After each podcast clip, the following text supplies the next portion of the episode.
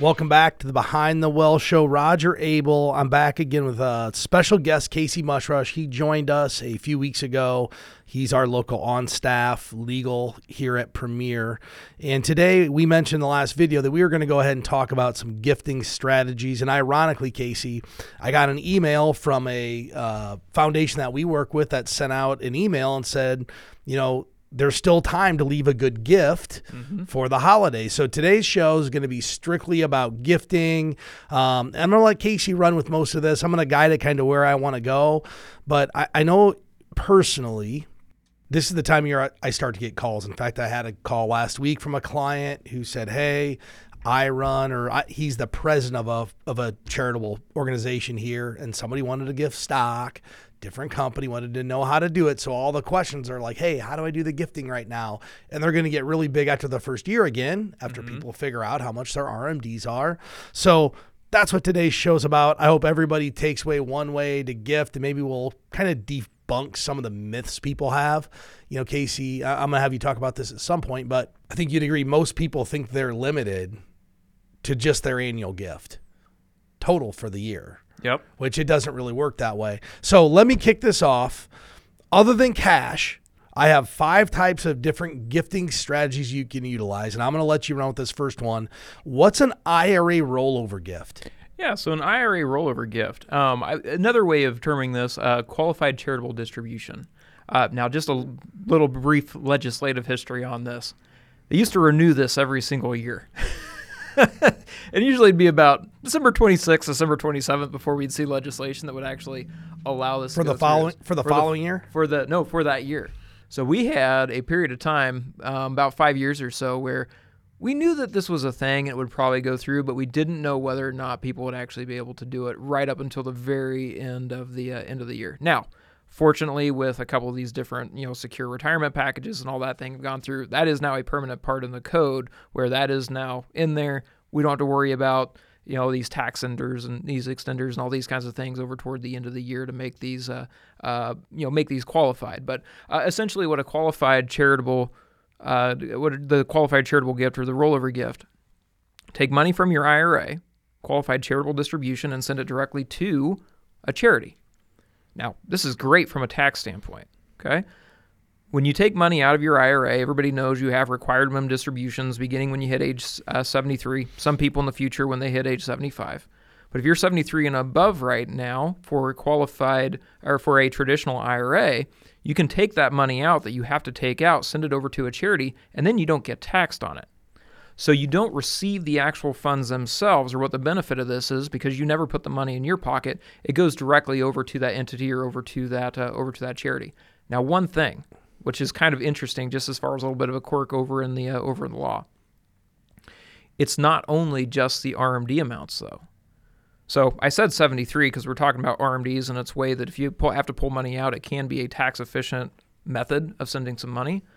The age is actually 70 and a half. So if you go back to where the required minimum distribution rules actually work, simple IRAs, SEP IRAs are still at 70 and a half. Only traditional IRAs got bumped back to 73.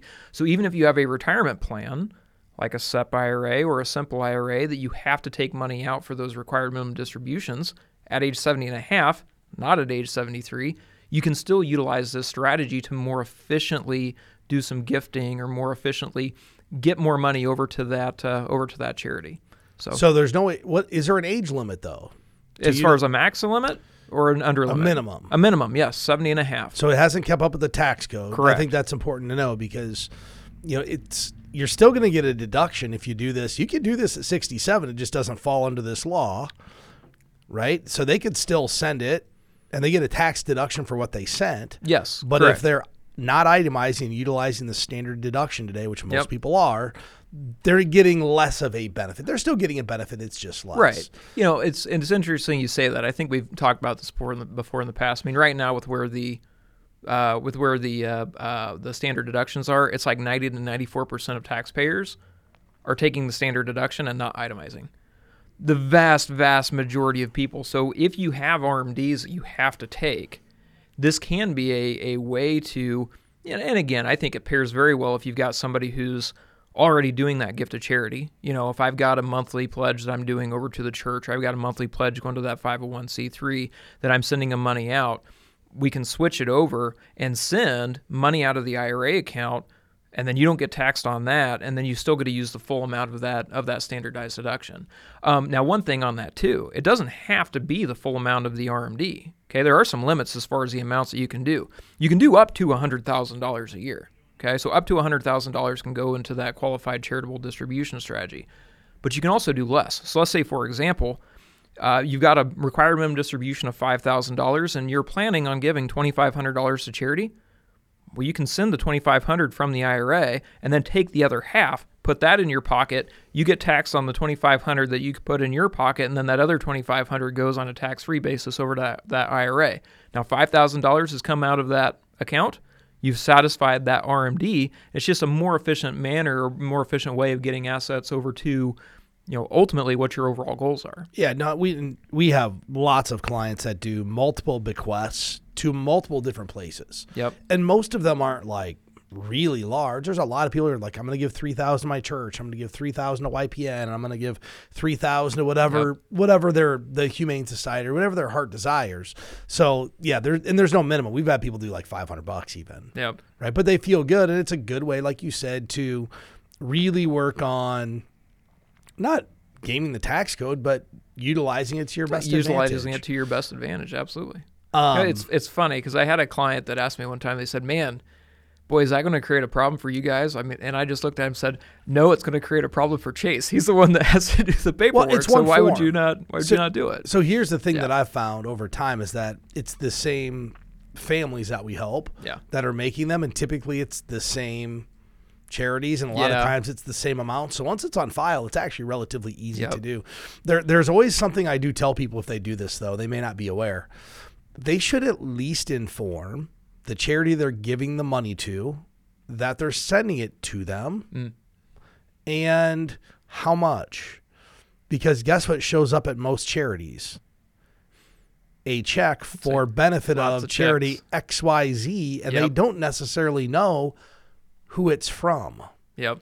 So if you're going to do this, hey, make sure you let them know that the money's going to come in. A lot of the charitable organizations they like to know what's coming. Yep. Because number one, if they're doing any type of a recognition program, they have the opportunity to recognize you and say, "Hey, this gift was made to you." Or made by you to our organization We will recognize you. So I, I, just think you should let them know if that's coming. I, I I've heard stories of large gifts being left, very large gifts that they have no idea where it no came idea. From. Well, yeah. no, they they know in the end where it came from, right. but but it I doesn't mean, say on the check, is what you're saying. Well, no, that, but I'm kind of switching gears here. Individuals who have left 5, 10, 15 million dollars to organizations, but the organizations didn't know in advance. Mm. And they don't they didn't really care because they didn't want to like count the money. But the comment that I've heard was if we would have known, we would have liked to have recognized them while they were alive mm. versus when they're dead. But some people, guess what?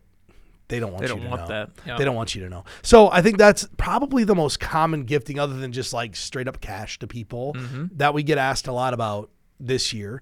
There's another section of gifts that can be highly meaningful for both the organization and the gifter, um, and that's a gift of securities. Maybe walk us through what that means, Casey, and in who it benefits and how it benefits both sides by giving the gift of a security. Yeah, the the gifts of securities is a um, is another really good way. Um, so you know, keep in mind. Let's say, for example, you have an account and you're maybe you don't have a lot of cash on hand, but you've got an investment account or something like that. So what your plan is is I'm going to go sell a position in order to go send this over to a charity. So you're going to be taking a gift and you're going to be pulling it from some sort of an investment account.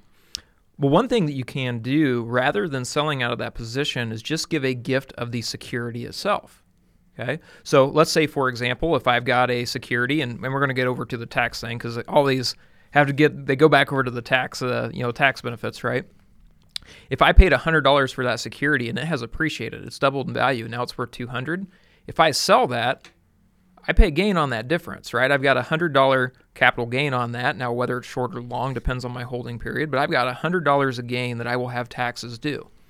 One thing that you can do though is rather than sell that position, realize that gain and then pay taxes on that on it, give that security directly. Now, the really cool thing on this is whenever you give a gift, and this doesn't matter if it's to a charity or if it's to a uh, to a, a uh, individual or anything on that, that basis actually transfers.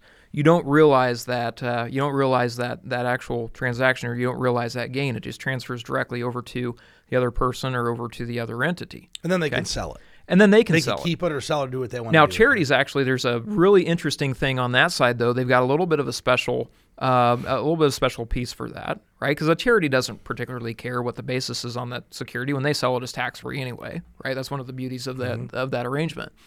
But it, when I go and I sell, when I go and I give that to them, I get to deduct the fair market value, not the basis, the fair market value of that security.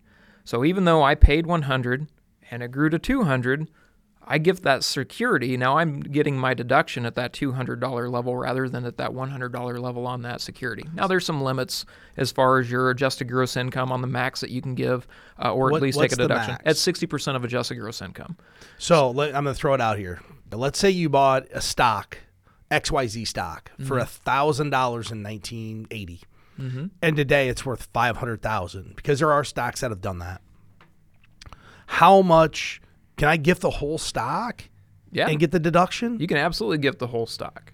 Are there any like limitations? Like So not on the gift, right? So you can give the full stock, and you get, uh, you know, you you maintain that basis, so you don't realize any of that gain, right? So you you gift it over with that basis. However, there is a limitation on the amount that you can deduct. So the deduction. 60% of your adjusted gross income. So let's say, for example, you bought that stock at a 1000 and grew to, to 500000 and you have a gross, adjusted gross income of $100,000 well, you still get a $60,000 tax deduction. Now, the other approximately 440,000 of uh, you know of that uh, of that deduction from the fair market value that goes away. Uh, there is no carry forward or anything on that side. Um, you do get to just give that stock, but you do get that pretty massive deduction based on whatever your adjusted gross income is. Okay, so that that clears it up because I was, and that's you know, there's one company I can think of that hit a home run like that. Most mm-hmm. companies that's not the case, but there are the situations where people still own that and and want to gift that. And you know, whenever we talk about the gifts of securities, I think it leads into several other types of security gifts. Um, like one we hear about a lot is a charitable remainder trust. How does a charitable remainder trust work? How does it benefit the person giving the gift, and how does it benefit the actual entity that you're gifting to? Because a lot of people don't realize you can do this. Like these are a little more advanced, but there's a lot of people that have no idea you can do this. So you know when, when you start looking at something like a like a charitable bequest, right, or or some sort of a charitable trust, or setting something over on that side. Now there's really two that I'm going to talk about really really quickly. There's the one that you mentioned, which is which is a charitable remainder trust, and then there's one that is basically the opposite of it, which is called a charitable lead trust.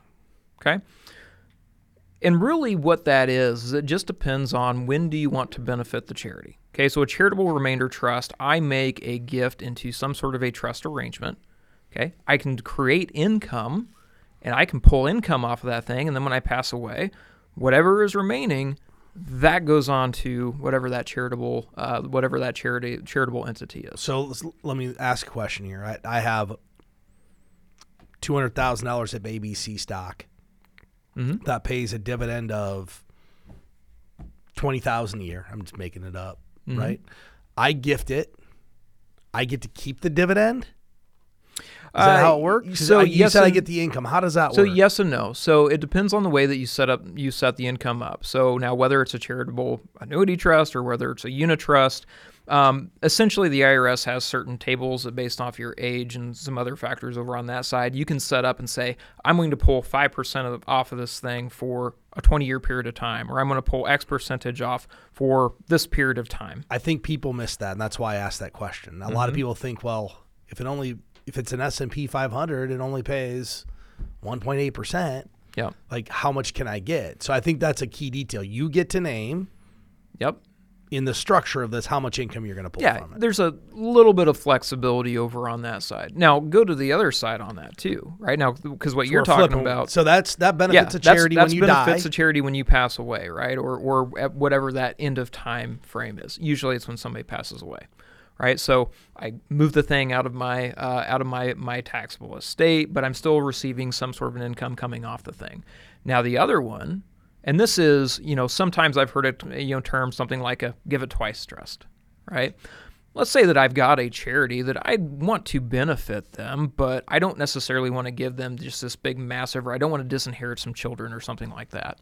So with the charitable lead trust, one of the things that you can actually do is you can set up your charitable trust, make your donation or make that that gift into that trust, pay the income out to that charity for a period of time and then name some other beneficiary over at the end of that. So it is a way to still be able to help out that charity while at the same time if there's a reason for it or, or something over on that side that you want to benefit somebody else as well, that you can actually put them as the beneficiaries or the ultimate beneficiaries on that trust, either within that period of time or you know upon some sort of an event. On that lead trust, where the family inherits the money at death, the, the charity gets the income, family mm-hmm. inherits the money.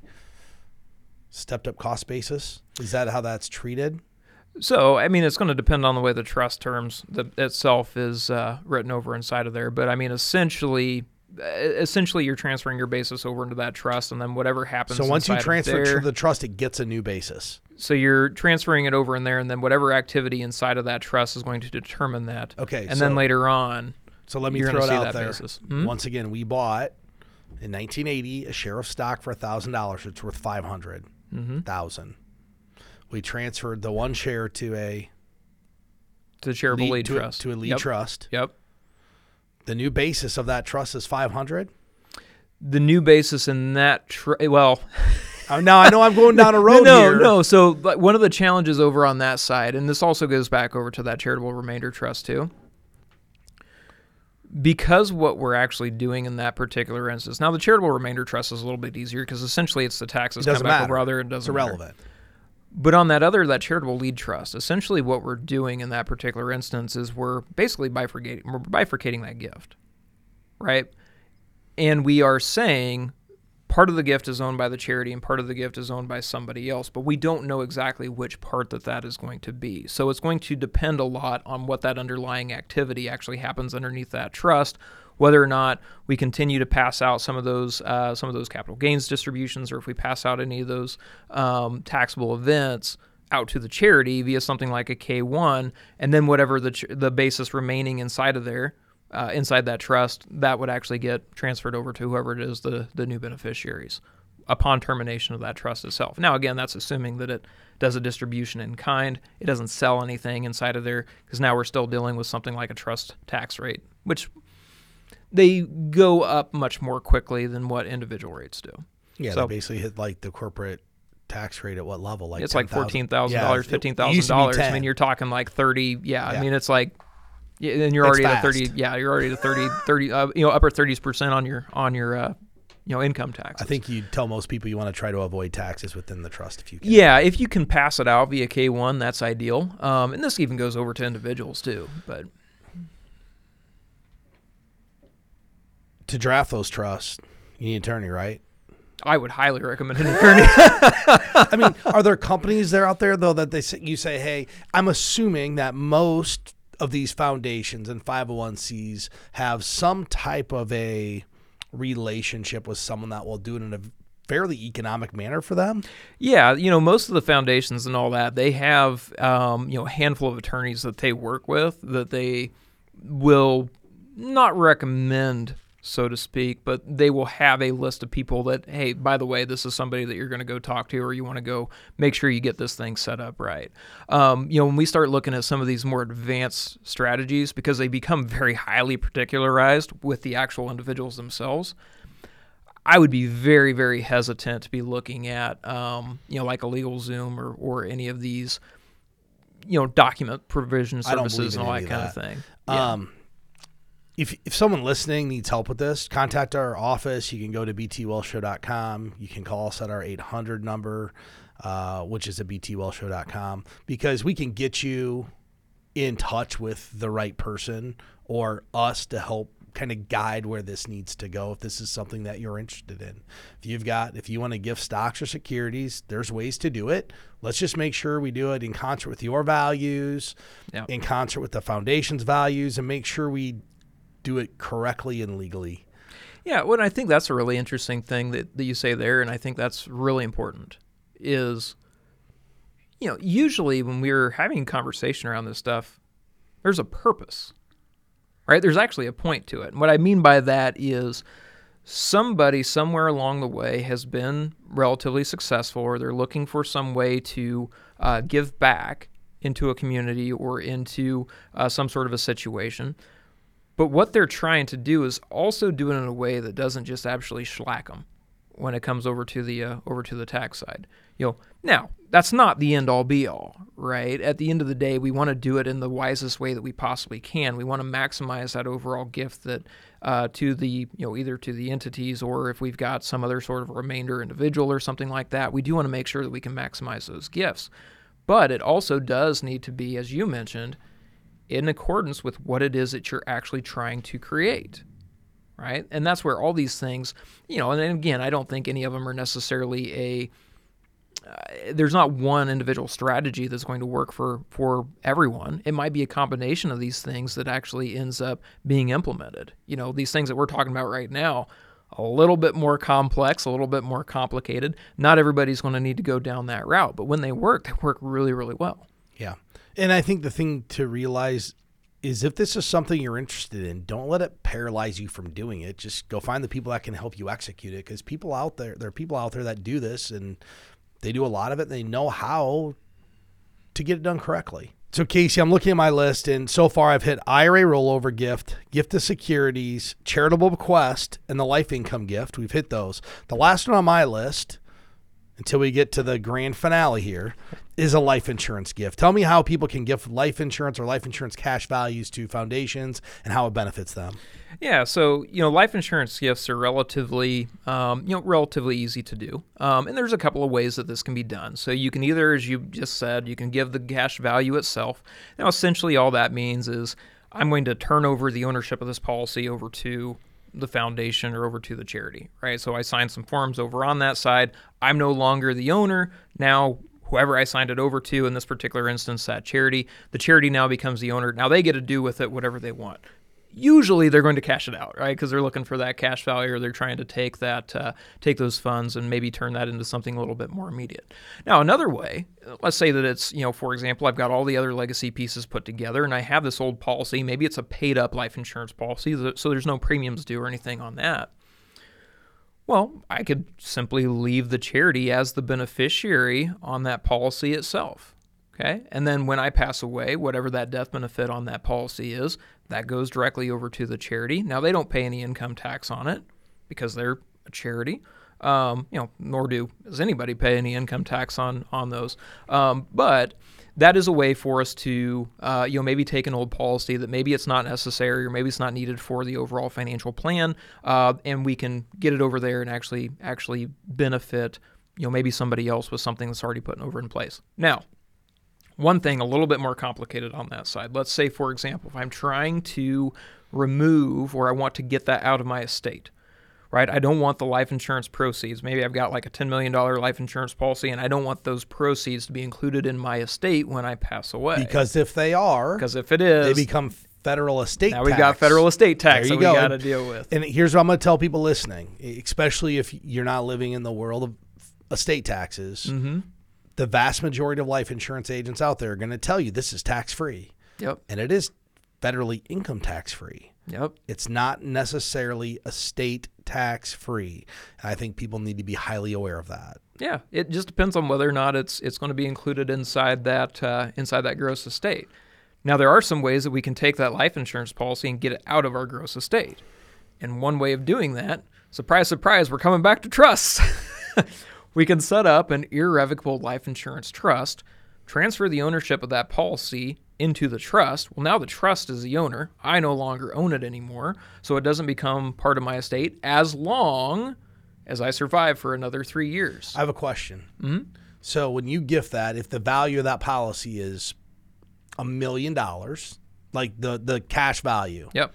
Or the money you're putting in is a million dollars. Yep. The the total cost you have in this thing. That gets taken off of your lifetime exclusion when you gift it, correct? Yes, correct. If is there a way to gift it directly to the charity and avoid that coming off of your lifetime gift? Uh, I mean, you could do, uh, you could just assign them ownership of the policy. Um, again, that's going to depend on whether or not they're going to want to continue paying those premiums. But arguably, if you have a large estate, it may be more worthwhile to do that. Just give them the ownership, especially if it's paid up. I'm just saying you have a paid up. Yeah, like a paid up policy. you got a paid up policy, If, you're like, there's, if there's no premiums due or anything on that, I, I, you know, if there's premiums payments that are due, I mean, realistically, they're not. they're, they're not going to well they're either not going to be able to afford it or they're just going to cash it out because they look at it and say you know what we don't know when we're going to receive that death benefit and if we're paying $10000 $20000 a year in premiums they're not going to do that in order to have what you know whatever that death benefit. But an is. individual could set up and make that gift every year for twenty Sure, they could. to pay that Sure. too. I'm just figuring. I'm, I'm thinking, how do I get it completely out of my estate, the most tax benefit for me as an individual or family, Mm-hmm. and the most bang for the buck for the organization I'm giving this thing to. Yep. I guess in essence, how do I keep Uncle Sam out of the most? Yeah, I, I mean, and, and again, I, I think that that depends a little bit upon the individual set of circumstances as well. Um, you know, you did actually mention something that I do think is a good idea on that. You know, maybe instead of paying the policy premiums, or maybe I'm not going to pay the policy premiums, maybe I just make a gift to that charity and I say, hey, by the way, I'm going to give you this policy. It costs ten grand a year, and I'm going to pledge you ten thousand dollars a year as long as I'm around right now. Now that keeps underneath, um, you know, everything from a tracking standpoint and all that. That that um, you Well, know it that, that could be very very beneficial. Limit. It's just Absolutely. seventeen thousand per person per beneficiary. Well, not to a charity. I mean, there's no Oh, yeah, nothing over on that fall. side. Doesn't even matter. I guess so. you're Um, but there's a, uh, but yeah, I think there's there, there's a there's a lot of ways that this thing actually could get set up depending on what we're trying to accomplish. and, and it's a cool way because a lot of people that hit um, a mass affluency, they get to a Well, point where they're just consider like, consider this, right? And maybe this is where we start to combine some of these things. Well, maybe I've got that policy that I'm paying ten grand on, and then I've got about ten thousand dollars a year in RMDs. Now all of a sudden I can do that gift over on that side. And oh, by the way, I can do a qualified charitable distribution, ten thousand dollars a year, and keep that off my tax bill as well. And now we're starting to see where some of these strategies can really come together. I mean, you talk about making an impact on that that family situation and making a huge impact for that charity. right. That's the way. That's that's some that's some interesting things there. I mean, in this, this is why people come work with us is to try to get creative strategies to accomplish their goals. And it's not just for charitable giving; it's the same kind of stuff we do mm-hmm. when we're trying to create income for people. And I'm gonna lead. I'm gonna let kind of Casey close this show out with the last charitable thing we'll call it that I get asked about a lot, and um, it's called a donor advised fund. Why don't you tell everybody what a donor advised fund is, how it works? Yeah. So because a lot of people have heard of donor advised fund, and I think uh, when you hear that, they're like, "You have to have so much money to do this." Yep. and that's not necessarily the case. Yeah, right? I, I mean, the easiest way I think to describe a donor advised fund is it's a simple foundation or like a simple family foundation, except we're not going through the process of setting up our own individual foundation. So essentially, what a donor advised fund is, is we can set up an account or set up some sort of a charitable gifting strategy that can send money from that account over to all of these charities. I can make my donation over to that that donor advised funds, get a tax deduction over on it, but then I can still suggest, very strongly suggest, where those donations are actually going to go to. So take for example, we set up an account over at investment company and we put $25,000 into it. And then I say to that company, I want $5,000 to go to charity A and I want $5,000 to go to charity B. Now, legally speaking, investment company does not have to send that money over to, you know, charity A and charity B. They could go send it to charity C if they if they want to. Now, that being said, if they did that, do you think that individual is ever going to give that company any more money? no. No, absolutely not. So it is a way for us to make a contribution over to what amounts to effectively some sort of a foundation arrangement without having to go through all the legal stuff from a setup standpoint um, and be able to make those or direct those gifts to an extent or significantly influence where they're where they're ultimately going to end up uh, end up going to. Um, now the interesting thing over on this is that is not you know we were talking about qualified charitable distributions or QCDs, those are age banded, right? We got to be 70 and a half in order to actually make those. With the donor advised fund, there is no limit on that.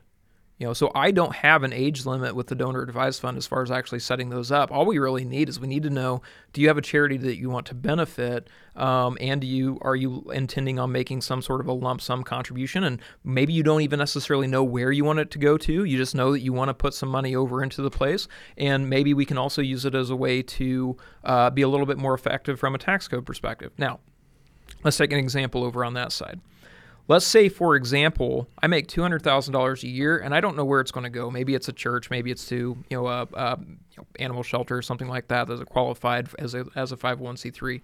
But I know that I'm going to give away twenty thousand dollars a year, right? Well, if we know that our standard deduction our standard deduction right now is twenty five thousand dollars, I could do twenty thousand dollars each year. I don't get any benefit for that, right? I, I take the standard deduction. Nothing actually goes over from an itemized standpoint with what the donor advised fund can allow us to do is we can do something called bunching. Well, maybe instead of doing $20,000 in year one, I take my standard deduction of 25, and then in year two, I do $40,000 over into that uh, over into that donor advised fund, and then I can still set up, you know, maybe it's a monthly, maybe it's an annual distribution or something like that to benefit these overall charities. But what I've done is I've taken that amount that would not qualify me, I'd still be underneath that standard deduction, and now I might be able to actually itemize and be a little bit more tax advantaged because I've taken two tax years of charitable donations, stuck it over into one. And then the next year, guess what? I'm just back underneath my standard deduction again. That's been, you know, ever since the Tax Cut and Jobs Act, Yeah. that's been a much more popular way to give larger gifts because it's more impactful to the donor in Yep. that situation, which we might see that all change come 2026 when this tax code expires. Right. Which is another great reason why having a good financial advisor and a firm that kind of has a, a beat on what's Yep. going on with this. And it's great to have Casey in our office because he knows what's going on and we and we're fortunate. There's not a lot of um, financial firms out there that have an on staff person in the legal world per se. I mean, there's some. There's not that many. We have them Yeah, right down the there's door. a handful. If anybody's looking for help, go to btwealthshow.com. Feel free to follow us on social, Facebook, LinkedIn, X, and if you're watching us on YouTube, hit that subscribe button. Securities and advisory services offered through LPL Financial, a registered investment advisor, member FINRA SIPC. The opinions voiced in this podcast are for general information only and are not intended to provide specific advice or recommendations for any individual. To determine which strategies or investments may be suitable for you, consult the appropriate qualified professional prior to making a decision. This information is not intended to be a substitute for specific individualized tax advice. We suggest that you discuss your specific tax issues with a qualified tax advisor. Economic forecasts set forth may not develop as predicted, and there can be no guarantee that strategies promoted will be successful. All performance referenced is historical and is no guarantee of future results. All indices are unmanaged and may not be invested into directly. There is no assurance that the techniques and strategies discussed are suitable for all investors or will yield positive outcomes. The purchase of certain securities may be required to affect some of the strategies. Investing involves risks including possible loss of principal. Dollar cost averaging involves continuous investment in securities. Regardless of fluctuation in price levels of such securities, an investor should consider their ability to continue purchasing through fluctuating price levels. Such a plan does not assure profit and does not protect against loss.